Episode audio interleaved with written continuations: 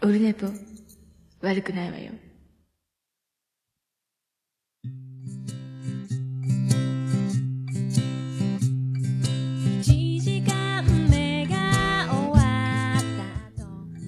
はい、オルネポでございます。第330回となりました。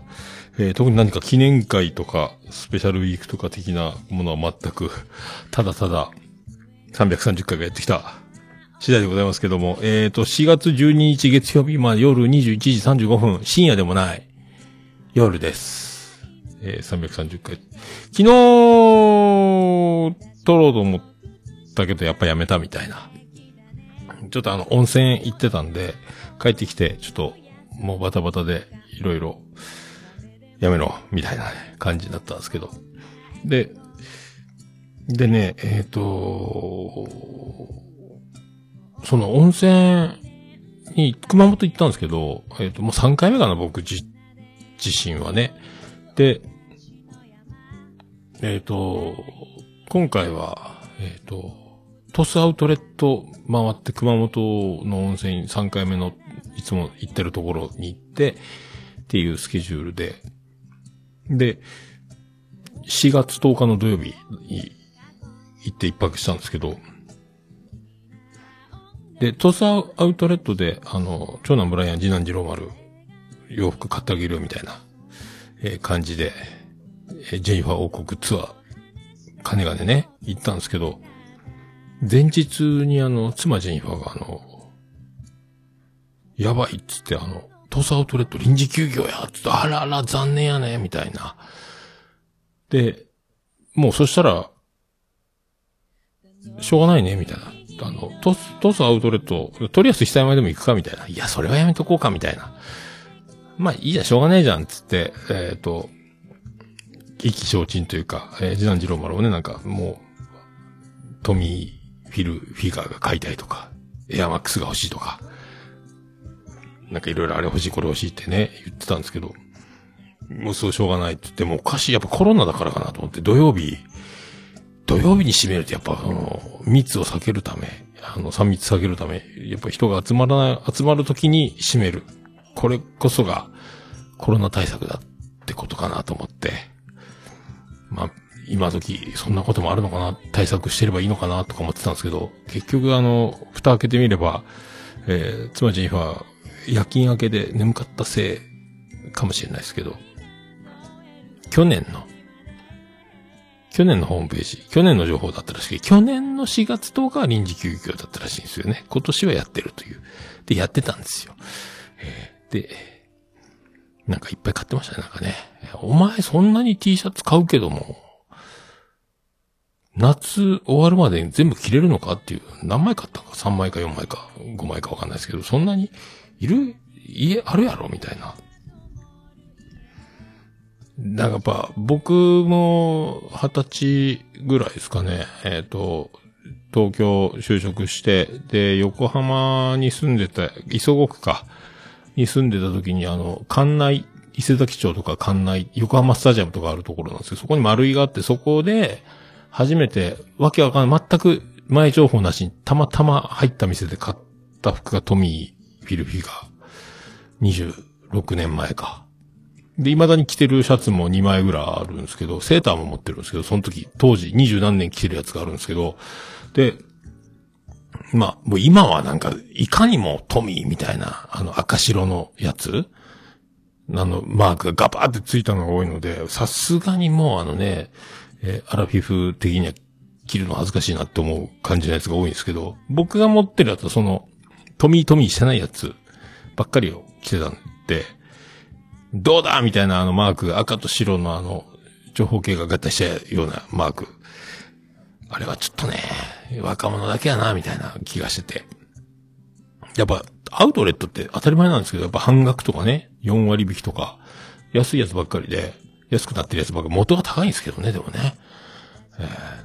で、僕もなんか、欲しいのあったら、お一つ、なんか選んだらとか言われ、いやでも、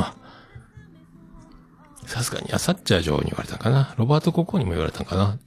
でも次男次郎丸が選んでるのを見てるだけで、いや、でもやっぱいかにもトミーってのはね、ちょっともうアラフィフには辛いっすよとか、ははは言いながら見てたら、これなんかいいんじゃないっていうね。なんかもうマークが全然見えないやつ。ほとんどそのいかにもトミーじゃないやつがポロッとシャツが出てきて、これどうよって言われて、あ、いいっすね。あるんすね。じゃあ、つって、買いました、おこぼれちょうだいみたいなね。で、女の子の店員さんが対応してくれて、僕、XL にしようかなと思ったんですけどね。ちょっと大きめな感じで着ようと思ってたんですけど、M なんかいいか、M 着たら、ちょっとピタッとするかしないかぐらいのサイズで、こちらの方がいいと思いますってお姉さんに言われて、じゃあそれでっていうね、そういう単純な感じの、感じなんですけど、そんな感じでございます。あれ、あとね、で、長男ブライアンは来なかったんですけど、なんか、なんとか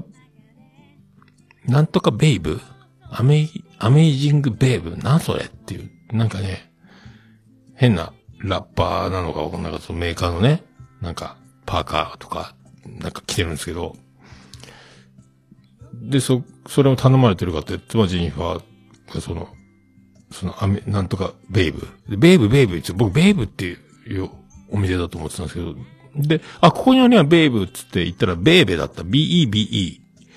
ベベ。子供服屋さんやったんですけど、ここじゃないよってなって。で、正式名称がアメイジングベイブみたいな名前やったと思うんですけど、もうこうい、なんかいかつい人たちがいっぱい買いに来てるみたいな。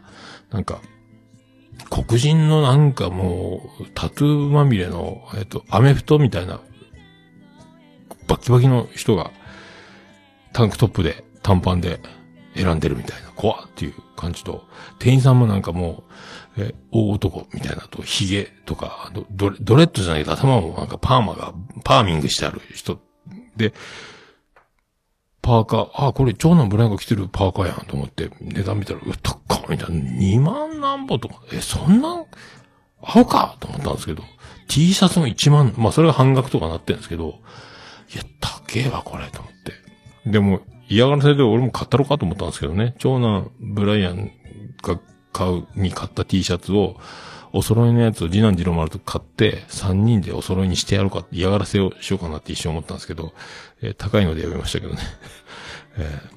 なんか、そんなんがあるんやなと思ってね。カトリマットのベイプは知ってるんですけどね。ベイブやったかななんかよくわかんない。あるんすね。つってね。トスアウトやるまま。で、結局、土曜日で、そんなにでも、僕一回会社の慰安旅行で行ったことがあっただけで、その時は観光バスもいっぱい来てたんですけど、さすがに今は観光バスが来てないし、立体駐車場も5階建てから6階建てかわかんないけど、でっかい立体駐車場の2階までしか満車になってないみたいな。ガラガラで、ナイキだけが入場規制になってるみたいなね。あとはもうなんかスイスイ入れるお店ばっかりだったんですけど。で、次男次郎丸が、エアマックスが欲しいっつって。で、エアマックスがないっつって。じゃあこれはサイズがない。じゃあこれはサイズがない。もう開けてもくれと。だからチェックインの時間がもう迫るわけですよ。熊本の。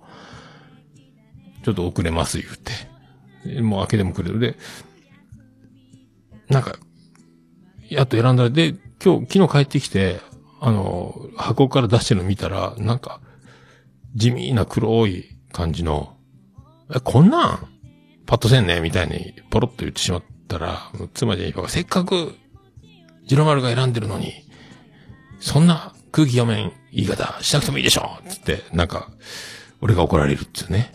そんな話。アウトレットは一人でゆっくり行きたいなっちゅうね、気がしますけど。でね、トミーも20何年ぶり、26、7年ぶりだったんですけど、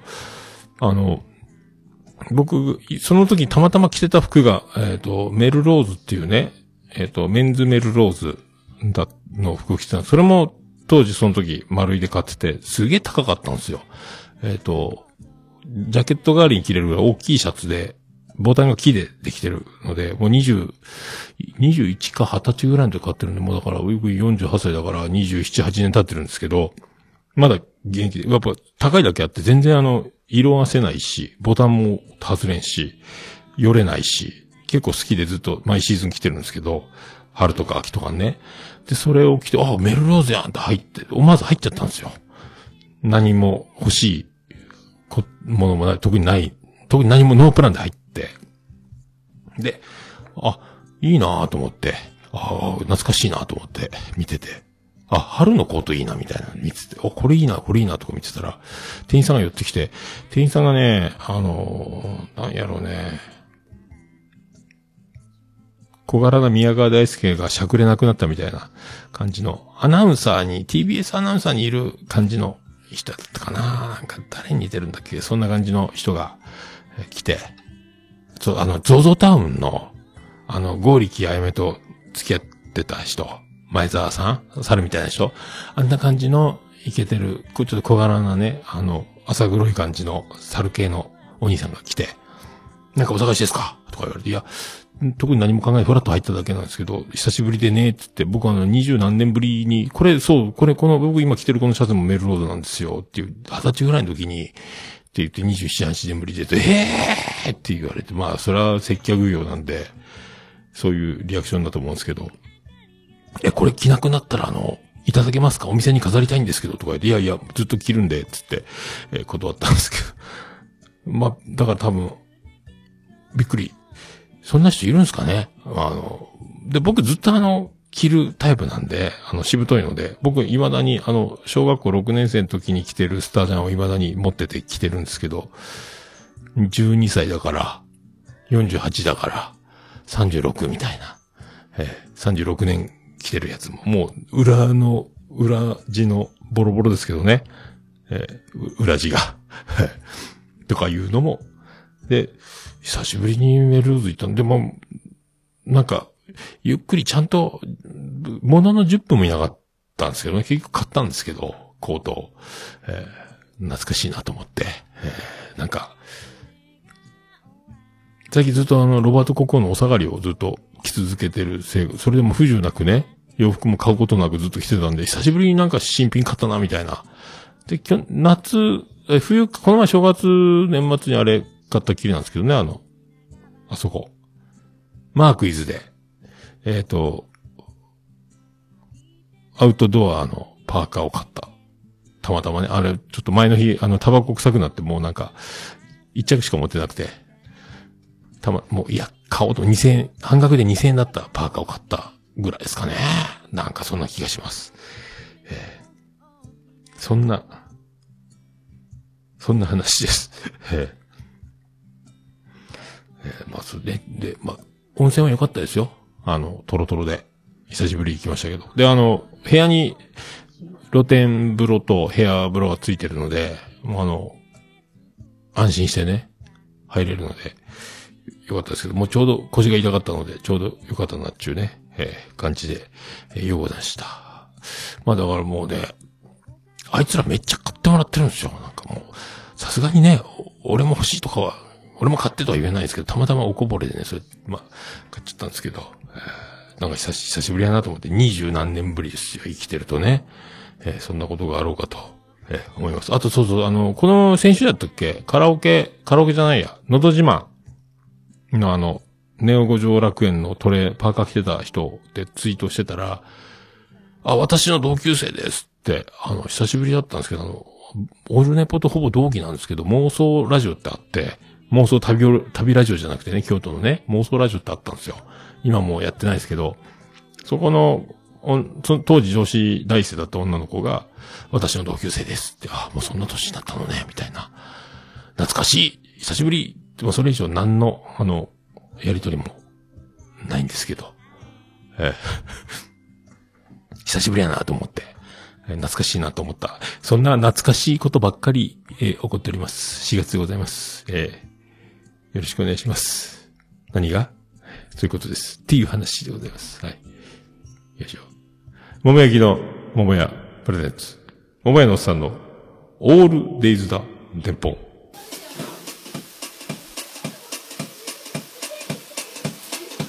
ててて、てててて、ててて、てててて、ててて、ててて、ててて、ててて、ててて、山口県の片隅からお送りしております。宇部市の中心からお送りしております。はい、エヴァンゲリオンの聖地、宇部市からお送りしています。なんか安野さんがインタビューで言ってたみたいですけど、舞台挨拶でね、ラストシーン。ラストシーンはまあネタバレですからね、まあ宇部新川の街がバーン出たところに、安野さんが自分の好きなもの一個だけ、すごいお金かけて、紛れ込ませてるから、よーく見てみてくださいって言われたんですけど、2回見ても全く僕気づいてないんですけど、どこかに何かがあるんでしょうね。なんかあったような気がしないでもないけどな。なんなんでしょうね。見てみたいなと思ってます。そんなお金をかけてる、情熱をかけてるイベントも、博多で4月25日に、まゆゆが主催でね、もう号泣するんじゃないかって言われてます。香りに包まれるアロマな一日でしたっけ？なんかそんな感じのやつ。今から流しますんで、YouTube の CM をね、で、今、シアターパーティーで流しますので。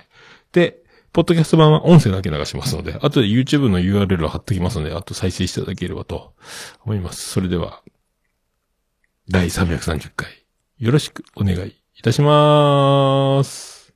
4月25日、日曜日、11時から、場所は博多駅近くです。徒歩1分。アロマイベント、香りに包まれるアロマな一日を開催します。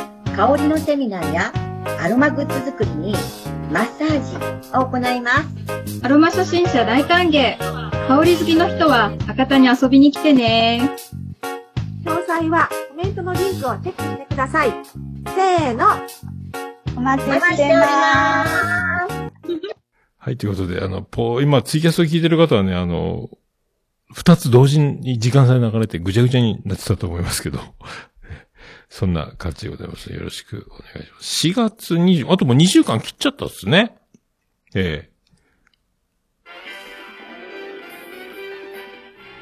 日曜日、9時から、11時からって言ってましたっけ？11時から18時まで、オフィス入外や博多駅前の5階である、ちゅうことです。はい。香りに包まれるアロマな一日、イベント。なんか来れない人は、オンラインでバンディーナの面白コーヒーショーと、まゆゆの腸活、面白ショー、あるそうです。僕一応全イベント全部申し込んでますけど、僕ずっといると思いますので、お会いできる方はお会いできればと、思います。そんな感じですかね。はい。よろしくお願いします。あと貼っときます。まゆゆが号泣するって号泣しなかったらまたそれはそれでね。まあ、泣かなくてはいいと思うんですけど、今、YouTube 版ご覧になられた方はわかると思いますけどね。アロマセラピスト、何人かがかりで、やるということで、サイントラさんも登場ということで、サイントラさんにも会えます。よろしくお願いします。で、そう、温泉週末行ったんですけど、木曜日か。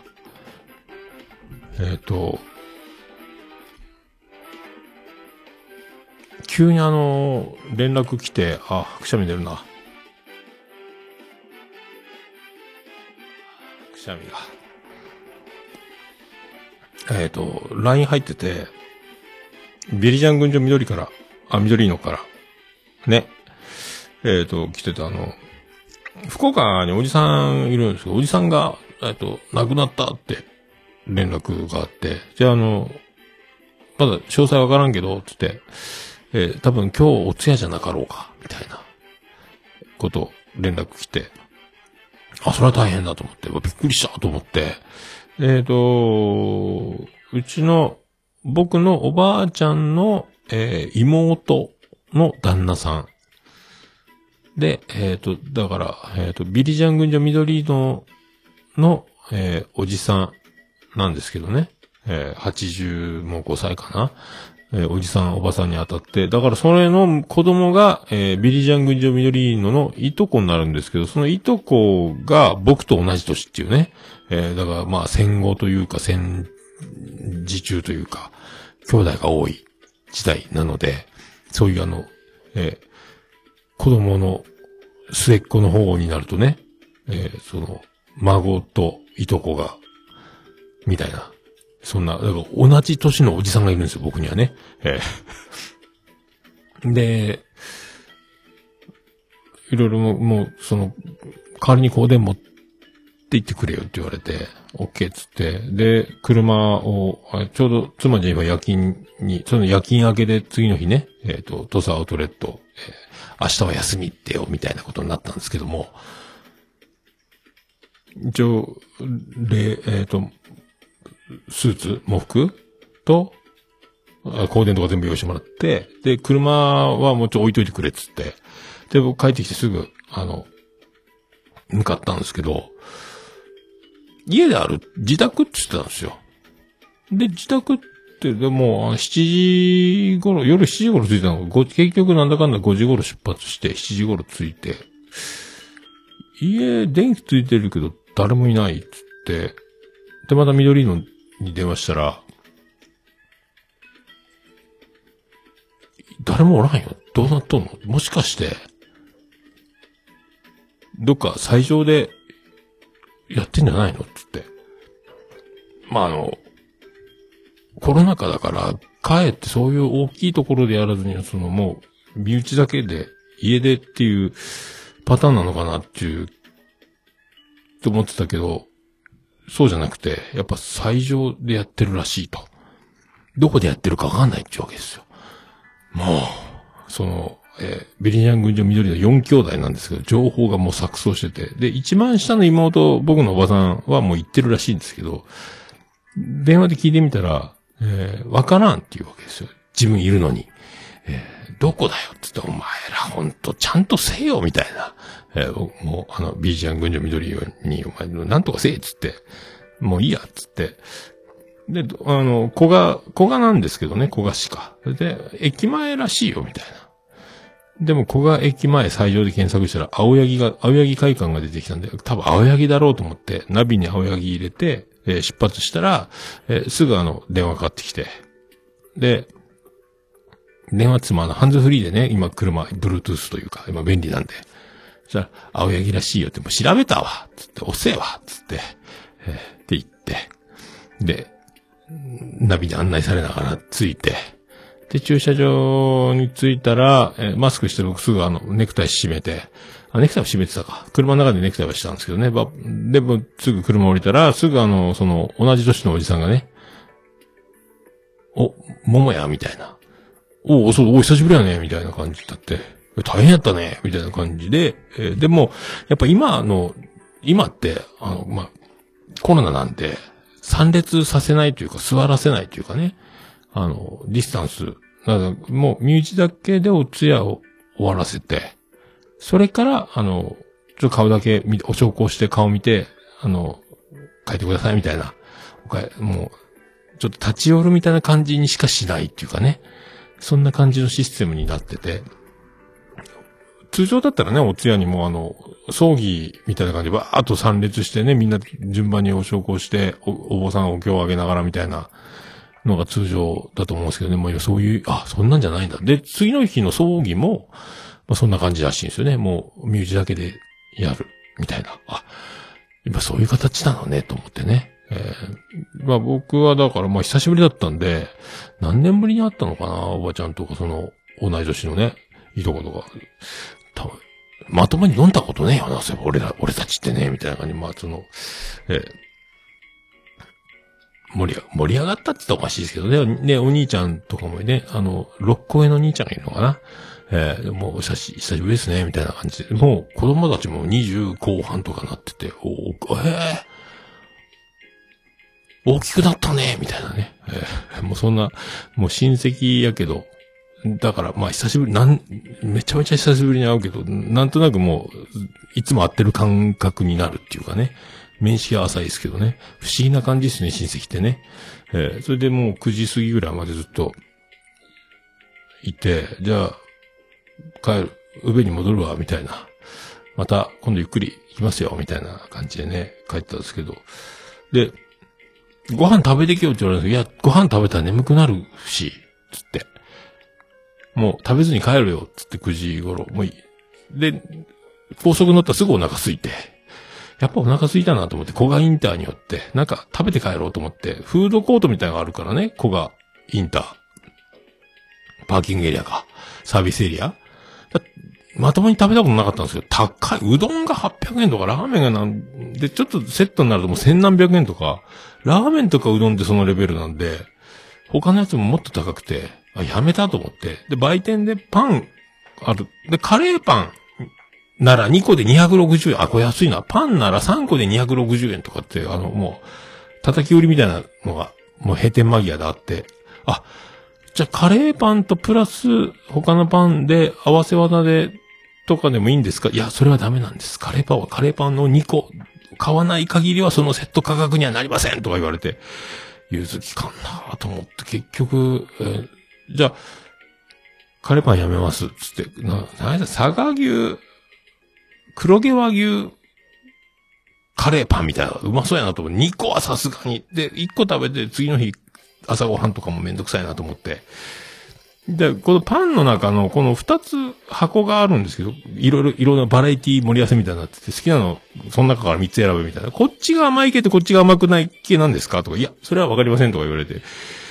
で、これ何味なんですか？いや、わかります。いや、それは、甘いと思いますよとか、もう適当、うわ、適当満金太鼓な場じゃんと思って、もう適当に選んで、さつまいもの甘いやつみたいなのと、ソーセージのやつと、チーズのやつみたいな。結局、それを食べながら、運転して帰ったんですけど、もう、関門海峡を渡る前にすぐ眠くなって、朝5時起きがたたったのか、もう、車でわーっと高速飛ばして、行って気が抜けちゃうのとか、結局、関門海峡を渡る前にメカリインターに降りて休憩して、そこから12時ぐらいまで仮眠して、あ、もう12時やと思って、11時過ぎやったかな。で、それ、ちょっと仮眠1時間ぐらい寝ちゃって、それで、家に帰って、で、風呂入って寝て、また次の仕事だったんですけど、あれで、車で寝ちゃったのがちょっと腰が痛いみたいな。でも、土曜日温泉に行くからチャラみたいな。温泉入って、腰痛回避みたいな。うまくいったなっていうね。よくできてるなという。よくできてるなと思ったんですけどね。そんな流れの、木金土日。ですよ。はい。次は、次はだから、福岡行って、急遽福岡に行って、で、その2日後に熊本行ってみたいなね。鳥栖にも行ってみたいな。結構だから、わーっと動いたんですけど、次はまた福岡にそのね、まゆゆのやつ、25日に行きますけどね。そんな4月慌ただしいこと。そんなんでね、なんか、未だに自他線がね、今ね、2つ抱えてるんですよ。モモピーから、クロートポッドキャスト、家電の情報番組と、あと昨夜ちゃんから騒ぎますけど何かのやつをね、収録しなきゃいけないんですけど、急ぎたいと思ってます。全部聞いたんですけどね。騒ぎますけど何か。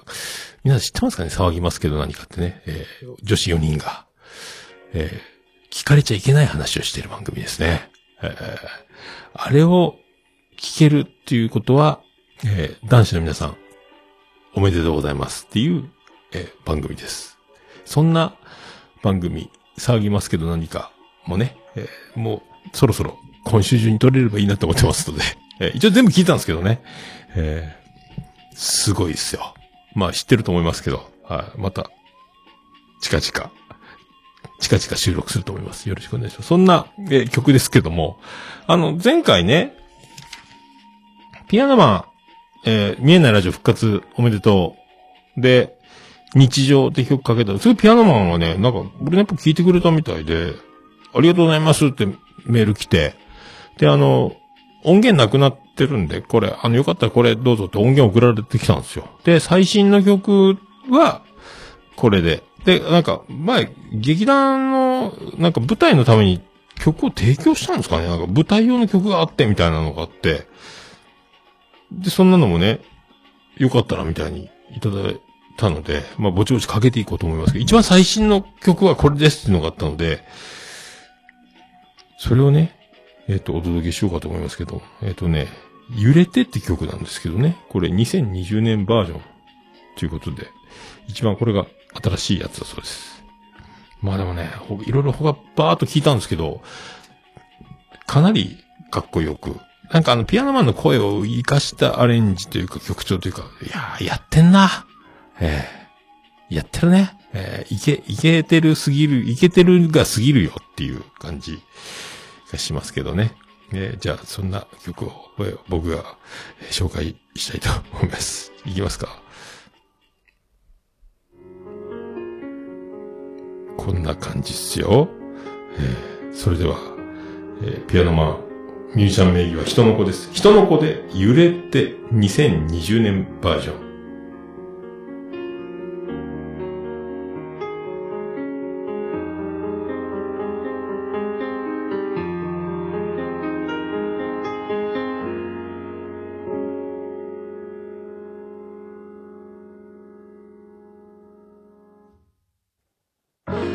声を尽くせば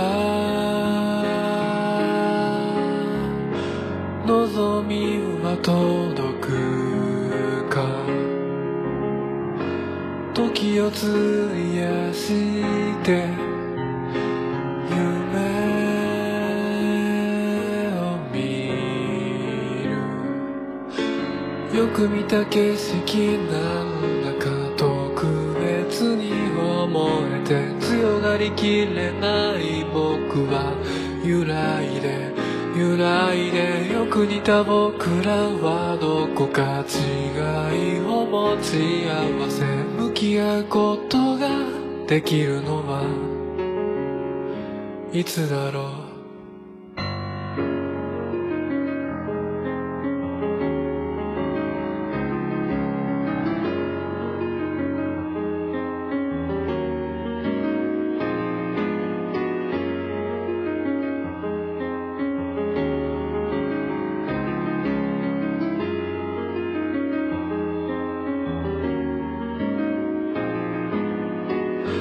日が進めば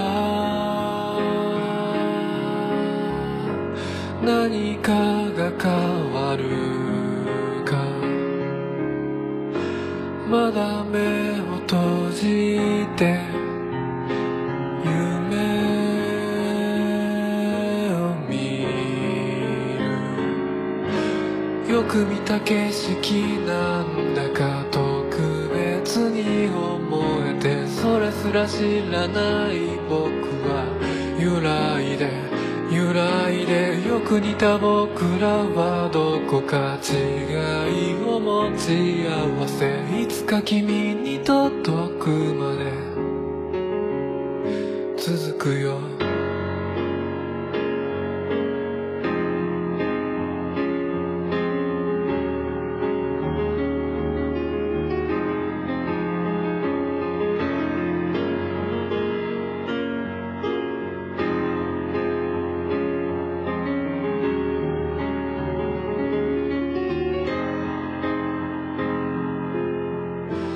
日が暮れればかすかに見えてくる。色をつけたら夢を見る。よく見た景色なんだ特別に思えて、強がりきれない僕は揺らいで揺らいで、よく似た僕らはどこか違いを持ち合わせ、向き合うことができるのはいつだろう。よく見た景色なんだか特別に思えて、それすら知らない僕は揺らいで揺らいで、よく似た僕らはどこか違いを持ち合わせ、いつか君に届くまで続くよ。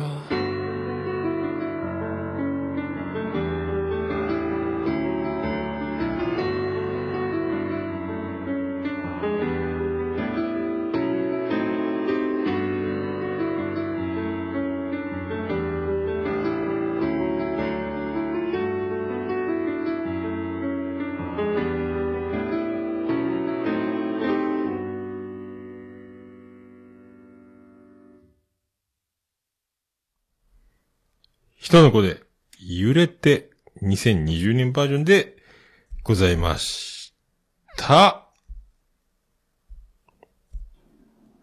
もう、オルネボ聞かなきゃでしょ。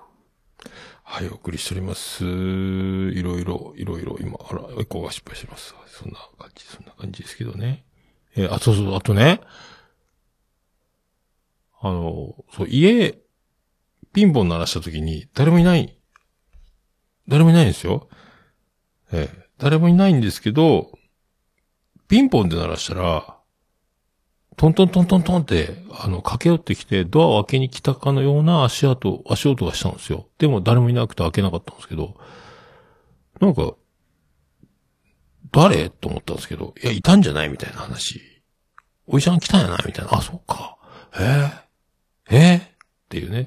確かに足音したんですよ。あれはびっくり。でも誰かいるんだと思ったらいなかったんですよね。そんな話です。はい。ハッシュタグオルネポ。は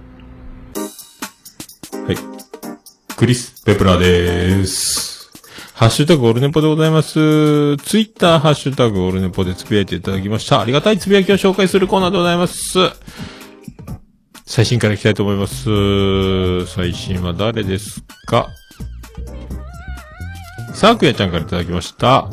329。まゆゆイベント行きたいですが、さすがに遠いです。泣きということで。まあ、言うても、さくやちゃんは4月25日、博多に現れます。サプライズです。これはトップシークレットですけど、現れるはずです。言うてもね、広島に、移住してるはずなので、もう、明日から、もうすぐね、僕と一緒に新幹線合流して、4月10日土曜日ね、福岡入りして、一緒に飲んで、飲み散らかして、次の日参加して解散と、ウエストに行ってね、おでんを食べて、巻きのどんでお昼を食べて、夜と昼うどんっていうね、そんなスケジュールだと思います。はい、ありがとうございます。さあ、消えた。ハッシュタグが消えました。どこに行ったんでしょうか。最新。さらに続きまして、ありがとうございます。ぬぬさんいただきました。オルネポ329回でございます。入っております。ありがとうございます。大体、あれ、まあ、前も言いましたかね。ぬぬさんはなぜぬぬなのかという。みんな名前不思議ですよね。面白いですよね。ぬが2回ですから。よく。ね。ケンチさん。ケンチさんじゃない。ケンチさんは今から。そう。三条さんの情報。看護師界隈では最後にお礼に来るのはよくある。そうなんですか。あるんですね。たまたま僕はでも足音、駆け寄ってくるようなね、足音をしたんですけどね。ありがとうございます。ケンチさんからいただきました。329回&まゆゆチャレンジ。まゆゆチャレンジ、シャープ15拝聴。冒頭4月25日日曜日って言ってます?おっさん、アロマ液飲んではいけません。ということで、マーヤ先生、いろいろとよくわかりました。ということですか?これ。何が言いたかったんですか?多分4月25日って言ったんですかね?前の日、最初、冒頭の話ですかね。本当だ。4月25日日曜日でございます。多分言ってますね、これね。日付のところに4月25日って、混ざってますね、これね。多分、そう、言い間違いだと思います。読み間違いというか、多分そんなやつだと思います。はい。飲んじゃいけないですよね。これはだからどういうことですか?マーヤブレンドの中に、死ぬやつが入って、僕が殺されるかもしれないということですかね。僕はマーヤに命を狙われてるんですかね。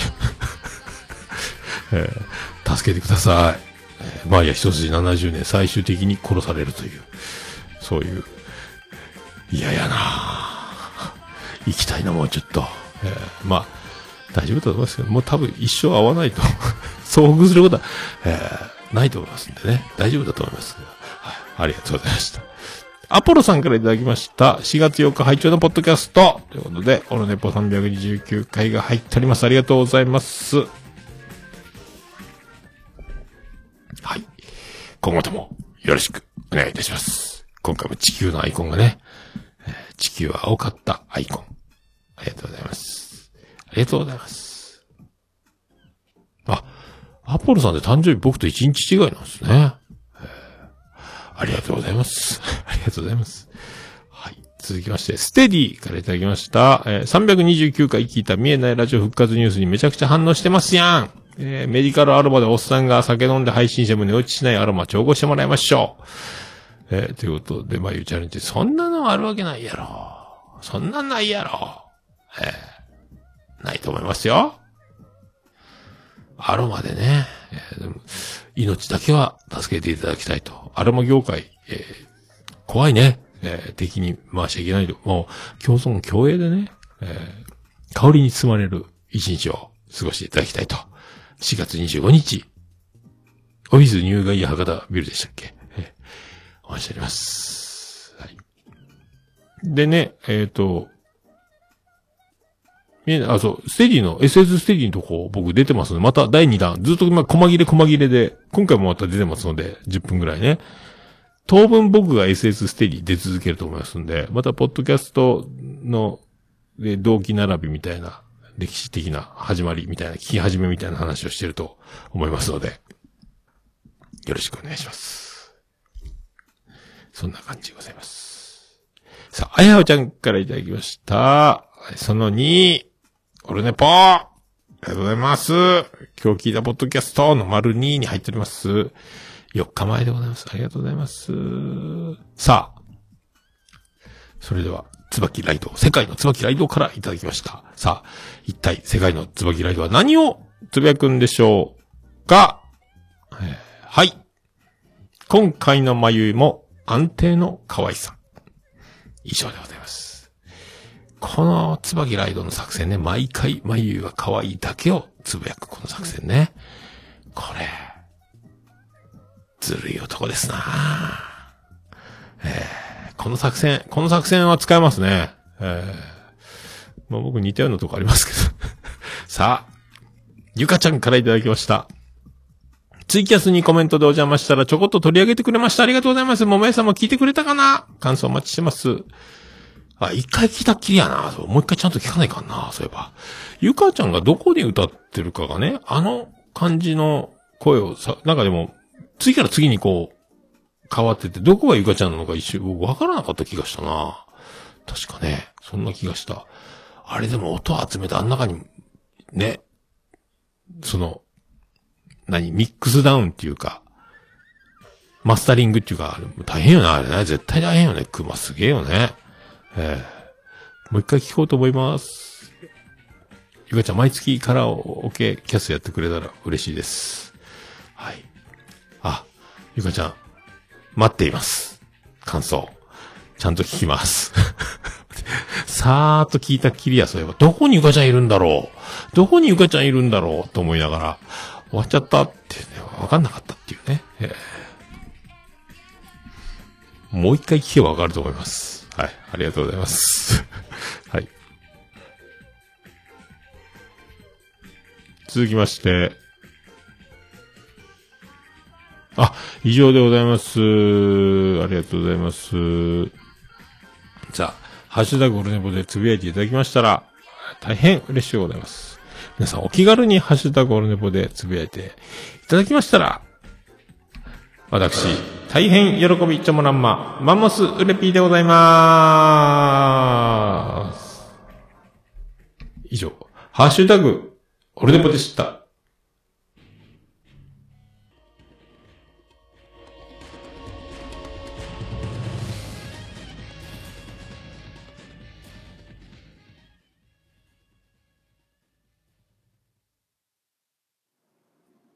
あ、で、ね。いやもう何ですか。私じゃダメ。はい、お送りしました。まあ、そんな感じでございますけど。あ、そう。あれまあ、いいや、エンディングです。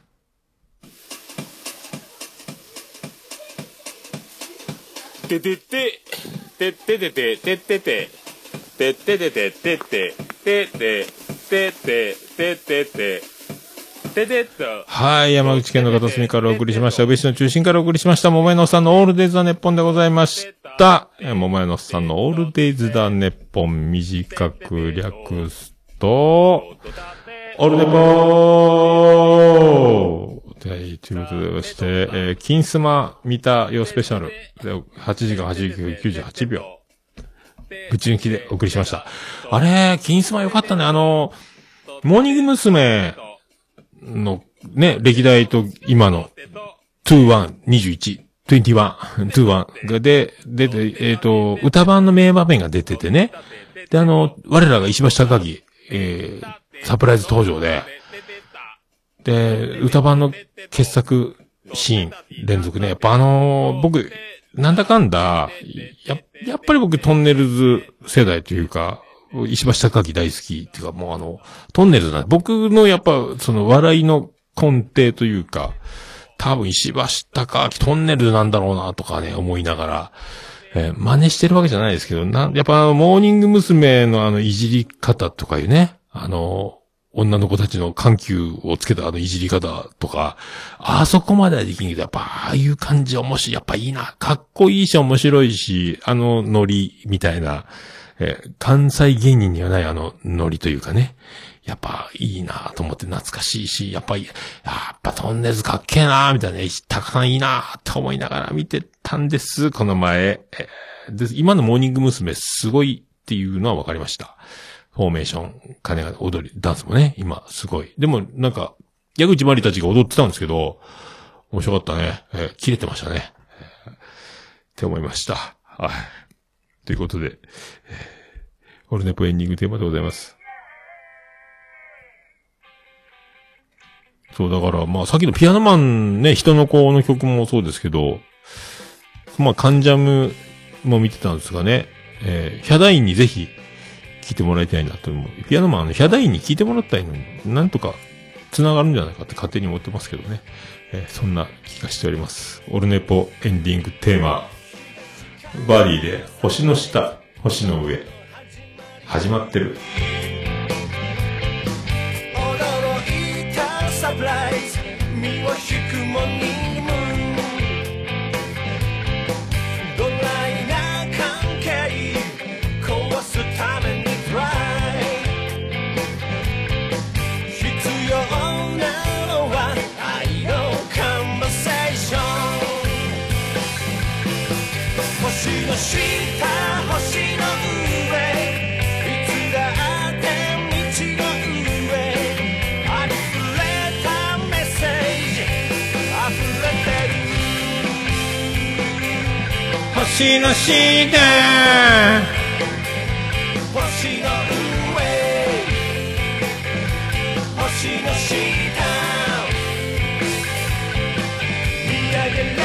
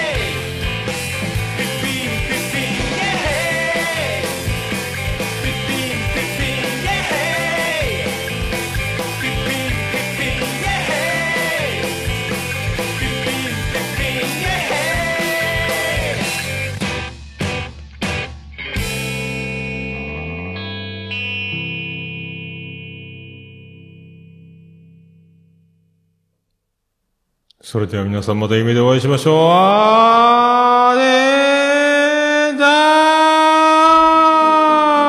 ー。福岡市東区若宮と交差点付近から全世界中へお届け。桃屋のおっさんのオールデイズだネポー。